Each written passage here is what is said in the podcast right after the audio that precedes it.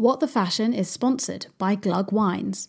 Glug Wines is a London based wine merchant who believe that everyone deserves amazing wine at home. So much so that they've created their own wine subscription service called the Glug Box. Why not become a member and sign up to the Glug Box, where you can receive sommelier selected wines delivered straight to your door every month? Included in the Glugbox subscription are tasting notes, access to Zoom tastings, and occasional interviews with winemakers. I mean, what's not to love? You get 25% off your first month and free shipping on all orders. So head online to theglugbox.co.uk or follow them on Instagram at theglugbox to find out more. The Glugbox, wine adventures delivered to your door. Hello, you're listening to What the Fashion a weekly fashion podcast hosted by myself, Jasmine Dunn, and a lineup of brilliant, exciting, intelligent guests, all professionals in the industries of fashion and beauty. I cannot wait to share the conversations we've had together. Whether you're totally fashion obsessed or you just enjoy dipping your toes in the industry, I can guarantee you're going to get something great out of this podcast. Sit down, get a cup of tea ready, get cozy, or go for a run, or do whatever you listen to your podcast doing, and enjoy the very first episode of What the Fashion.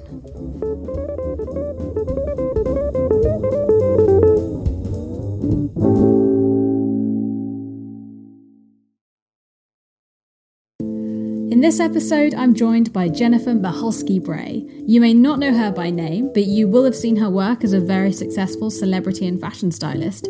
She's recently been inundated with praise after styling Katherine Ryan in the new Netflix show The Duchess. You'll also have seen her work on Instagram star Leonie Hanne, as well as in the iconic Gossip Girl, which we get to talking about in the podcast.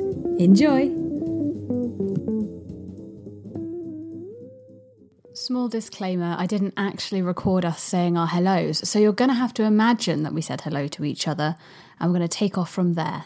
I'm a fashion and celebrity stylist. Um, I live in London, but as you can probably tell, I have an American accent. Um, I grew up in just outside of Chicago, um, and I lived in New York for a while and moved here about eight years ago. So Ooh. I live here now in North London um, with my husband and my two kids. Oh, that's lovely. How old are your kids? Um, they are two and six months. Oh, six months. Oh my god, that's very young. He's adorable though. Oh, I bet. Oh my god. Okay. Um, so could you tell me a bit about right at the start? So when you first got into styling, how you kind of got into the industry and how you kind of realized it was what you wanted to do. So I had always known I wanted to be a fashion editor, but I don't think I knew all the different types of editors there are, especially in America. So this is before like Devil Wears Prada came out. My first job was at Elle magazine. I didn't realize that there is like a shopping editor, a market editor, and a fashion editor. I just assumed they were all fashion editors. Mm. Um, I think I really dove into um, the magazine world like headfirst. I I assisted um, Josie, who was the creative director at the time, and we did all the cover shoots together. So I was like, this is like the world I want to be in. It's so much fun. Um, you're always like busy, super busy at a magazine. Um, so I did that magazine stuff for about two years. And then Gossip Girl came around, which a fashion assistant role came up there, and I ended up getting the job, or I assisted in the costume department for three seasons. Oh um, wow! Um, which was really fun, but I hated the hours. It was like crazy hours. It was like nine to nine, and it was just I couldn't see myself really progressing within the show. Um, so I ended up then from there moving on and assisting some fashion stylists. And then I realized like this is the best of both worlds. I can do my magazine editorials freelance um, and not be tied down to a single magazine. And then I can do like celebrity and red carpet stuff as well. So I ended up assisting for a couple of years and then began doing my own stuff on the side, like editorial work and um, I did some e-commerce stuff for like Moda Operandi and So when you assisted at this point, were you just freelancing by using your contacts from before just to get jobs off the back of each job, like kind of thing? Yeah. And then I think uh, my first job, it was someone from Gossip Girl had recommended me to a stylist um, who they were friends with because they're looking for a new assistant. so I was working with her, Erin Walsh, um, basically full time. Mm. And then I diversified and um, assisted some other stylists when she wasn't as busy. And then, yeah, I began doing my own stuff. But then I met a British boy um, who was working there, and um, his visa expired. So it was easier for me to get a visa here in England than it was for him to get a visa in America. So, or a new visa in America because he already had one with work. yeah. Uh, So I ended up moving here. And then when I moved here, I basically had to start over again. So this is like eight years ago now. I I got a job as at as like work experience, I think you guys call it. Yeah, yeah. Like an internship, I guess, or is it more like unpaid is usually a work experience? So It was paid, but not like anything like yeah. um, so I did that for about a month at Marie Claire magazine, basically just to get contacts Mhm. um, from like PRs and be able to like build myself up here. Originally, when I moved here, I thought, okay, I can ask my magazine friends in New York to just like hook me up with um, the magazine people here, but apparently they're like separate entities. really? Yeah, so they don't really talk to each other, and that was like mind blowing to me because I was like, wait, so like Vogue US and Vogue UK don't talk?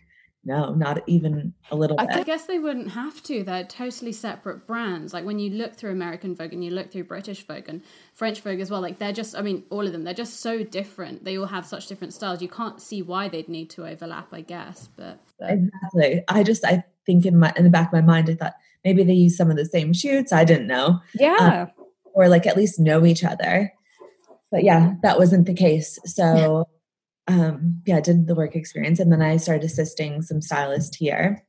And I assisted for a couple of years, maybe about two years, um, while I was building up my client base here. So when you when you went from doing assisting and then going into getting your own clients, was there a period of time where you were just inundated with work because obviously you had your kind of slightly more secure assisting jobs and then you had your like freelance portfolio making jobs. Was it quite a difficult time for you at that point? You know what? I do so much better when I'm busy. I realize that I'm really lazy when I'm not busy. So, like, I like to keep myself as busy as physically possible. Um, otherwise, I'm just like really lazy. So, so I've always been the type of person that's like super busy and like I have like timings for everything that I do. Yeah. So, like, do you have any tips for people if they're listening who are kind of doing that at the moment? So they have like a job and then they're also kind of making their portfolio. So, is there anything you'd say in terms of organization that really helped you at that time? It was like always like I could sleep when I'm dead. So I would literally schedule shoots with photographers who are also up and coming. And I would do it after I was finished with my other job for the day. So we would work until like 1 a.m., 2 a.m. in the morning. Um, so I think I would just utilize my time as much as I physically could. And mm-hmm. it's easier when you're younger too, before you really have like a family and kids, because then you have like other priorities that you have to set mm-hmm. aside. Um, but if just do as much work as you physically can and it will pay off the mm-hmm. end. And do you feel like things have calmed down for you, or do you feel like things are still really manic, but maybe in a different way? Well, yeah, I think so. But I think you always are evolving as well. And for me, like I'm trying to learn how to do reels and um, Instagram TV and stuff. And I think that's like, it's been beneficial, I think, because I think it's starting to like help my career learning to do that stuff. Because I'm at the weird age where I don't really know social media very well, but I'm like trying to learn it because I know how important it is for my future Yeah.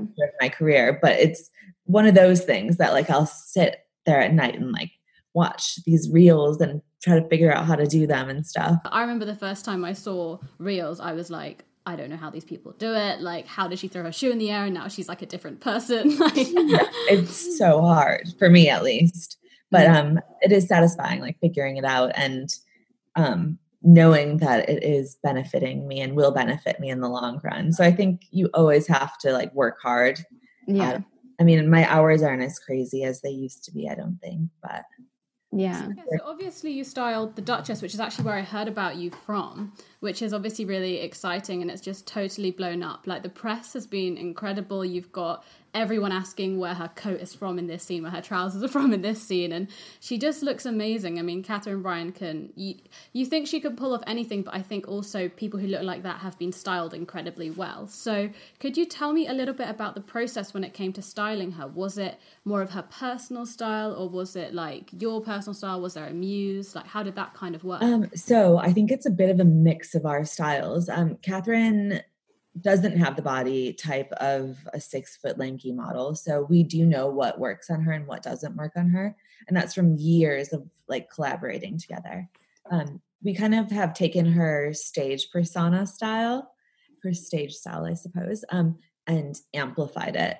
So we have basically used her as the style icon. Um, and we also have taken bits from like the Heathers and Clueless and the like Blazers and yeah um, things that kind of shaped our youth and in the 90s. And she's a very modern woman in the way she dresses because it's very I'm here and it's very bold, but at the same time, it's very flattering and it's very I don't want to say it's Instagrammable because I think that kind of flattens it, but it's very on trend. And a lot of her clothes you'll have recently found on social media or in an editorial recently. So it's all very real and it's very recent. And I think that barely happens on TV shows because you look at so many of them and you just think, what are they wearing? Like, what planet are they from? Oh my God. uh, so it was quite incredible how you managed to get her so on trend for a whole series. That was um, a bit of luck because we filmed over a year ago. And so I was just hoping that the trends that we thought would be trends mm. happened. um, like the headbands, we um, had partnered with Victoria Percival, who um, is an amazing headwear designer, and she did all the headbands for the show. Um, and I was like, please, headbands still be in fashion, be in, be in fashion. I don't think they're ever going to go out. They're so practical and they look great. Like if you're having a bad hair day, you just put a hairband in and it's fine. that like took me back to my Gossip Girl days too. I was like, I just love the headband. Mm-hmm. Um, and Victoria's great. So we were really thankful to have worked with her. And I'm so happy that she's getting so much press from it as well. Yeah, I actually looked into her brand actually. She's quite a small designer, isn't she? So did you use any other small kind of brands at the time? Like was that kind of a main focus for you? Um, you know, we didn't have that big of a budget. Uh so I think they just don't like Netflix being um, they don't really allot much of their budget to comedy, which is a real shame because, you know, it, we could have had the same budget as Emily in Paris, but we didn't. So it was interesting because I used a lot of secondhand things and a lot of um, off price items, and um, we borrowed a lot of stuff from designers. Um, the Catwalk Club, we borrowed all of her handbags in the show from because mm-hmm. those handbags were basically one of them could have been like the whole budget for the series. Also, talking of your Gossip Girl days, have you heard they're doing Gossip Girl 2.0 now? My old boss, Eric Daman, is styling Gossip Girl 2.0, which Ooh. is really cool. Um, it's really interesting. He used to assist um, Patricia Field, who did Sex in the City and Emily in Paris and um, he did Gossip Girl the first rendition, and he's doing the second one as well. So I'm so interested to see where that's going to go. I mean, like, do you have any kind of predictions of the way they're going to go with the styling? Because obviously, all we've seen so far is I think there's one press shot that they've released of them all on the steps, but it's all just kind of school uniform style stuff at the moment. Do you think it's going to be like on trend, or do you think it's going to kind of stick with the old Gossip Girl style? Like, what's your kind of prediction there? I think it'll be more on trend. He has, he, I mean, he's going to have to bring it to 2020 or 2021. Um, and I'm really, really excited to see how he does it because I'm sure that the characters are really intricate now um, and more woke, more diversity. Um, yeah. It'll be so interesting to see what he does. I'm really looking forward to it. Yeah, no, me too. I really can't wait for that. I'm definitely going to watch it like mainly for the clothes just to see. Um, so you've obviously done, you know, red carpet and magazine covers and TV shows. What's your favorite scenario to style in? So what's kind of the funnest one for you to do? I love red carpet. Um, especially if you can collaborate with the designer and do a custom piece. That is like by far my favorite thing because you're working with an actress who or a musician um whose body type isn't like a model so you have to actually be fully aware of what's going to look good what's going to be flattering what's going to make them feel the most confident and i think confidence is so key for anyone walking a red carpet. So i think that's really really fun to do and i like seeing like my work on i don't know you, there's something about person. work, yeah on the red carpet it's really really exciting. Um but my second favorite i think is magazine editorials just because you have so much freedom. Um you can basically dress a model in anything you really want. So you know that's fun. I love layering and i love being a little bit over the top with my styling. I love sequins. I love metallics. Yeah. And it's a way to really like showcase your personal style That's nice. Yeah, I love your um how fun your styling is. Like there's definitely an element of just like I don't know, there's I love how like you kind of play around with different things and it's not it's not like you you want it to look too sleek and too high fashion. Like you're fine to throw some pom poms or some glitter or whatever it is in there, and but you have a nice balance to it as well. Like it's not it's not overly quirky to the point where it's kitsch, but it's kind of got those nice little elements in it to kind of catch your eye. Oh, I, I love fashion i think it should be fun um, I agree.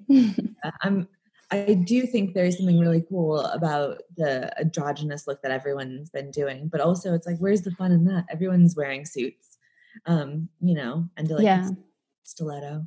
But I think, yeah, There's a lot of beige going around at the moment. yeah, yeah, um, yeah. It's important to have fun with fashion. Yeah, no, I agree. I mean, I think there's a lot of people on Instagram that just aren't doing the whole like really colorful outfits, and that's what I love to do. I love color. I love having fun with color. So I just kind of hope we're gonna get out of that kind of Kim Kardashian Yeezy beige kind of trend, but I think that's wishful thinking. Influence those Kardashians have on fashion is insane. It is absolutely mad.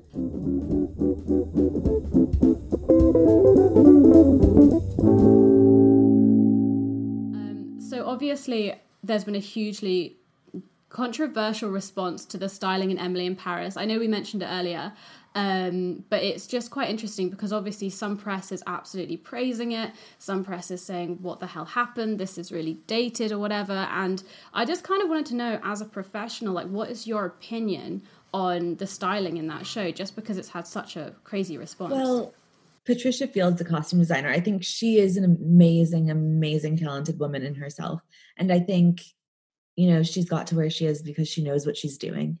Um, but with that said, I think Lily Collins is so, so tiny. And the fashion looks great on her, but I don't think it's for everyone. Most people can't wear crop tops and a mini skirt, let's be honest. um, so I think I think it's great for what it is, but I wouldn't. I don't think it's very wearable fashion, is what I should say. Um, yeah. not wearable for the, like the everyday person.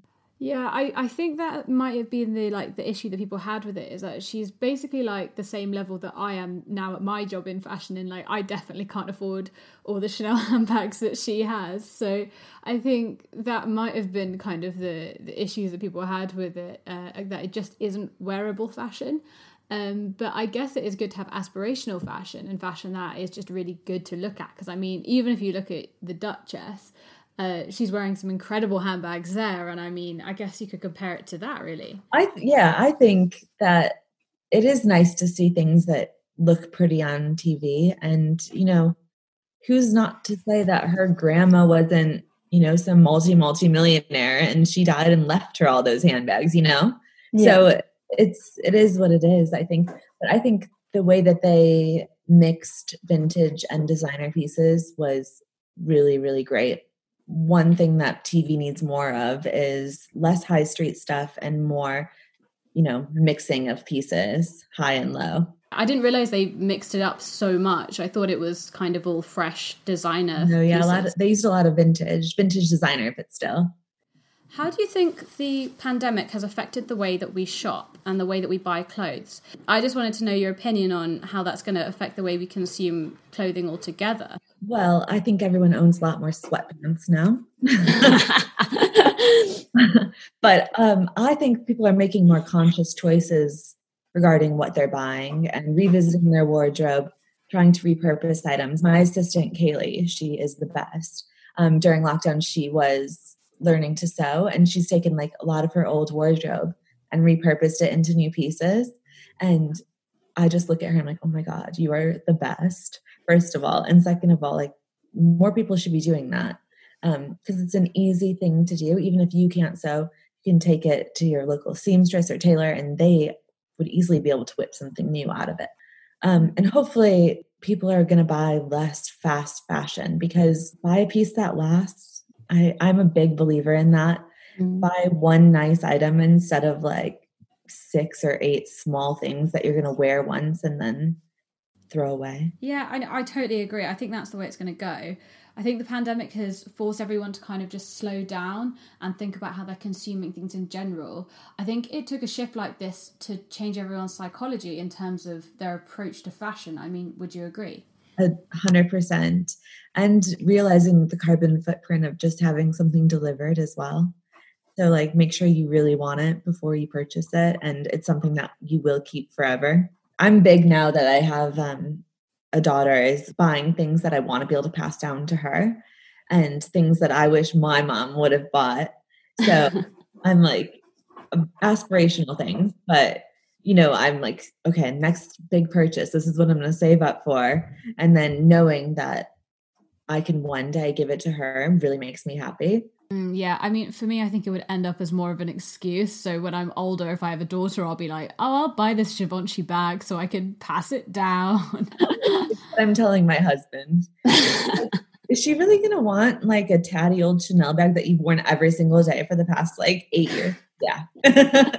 okay, so one final question at the end. If you had to do a clean out of your closet and you could only keep three items, what would they be? Well, if I only had to keep three items, I feel like that would mean I wasn't working anymore. So I would hopefully be on a Caribbean island and I would be in a bathing suit, maybe a cover up, and then I would have also a dress to sleep in at night.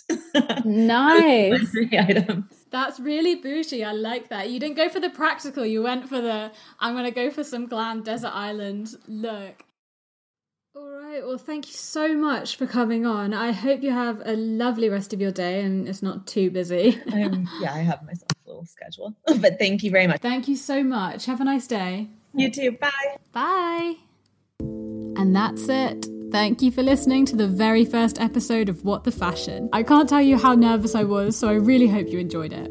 Come back here, same time next week, to hear from a brand new guest, which, to be honest, I'm really excited about.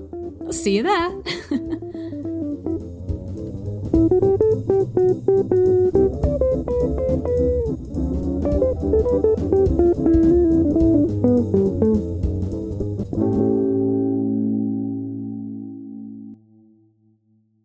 What the Fashion was recorded remotely via Zoom. The theme music was made by Will Bennett.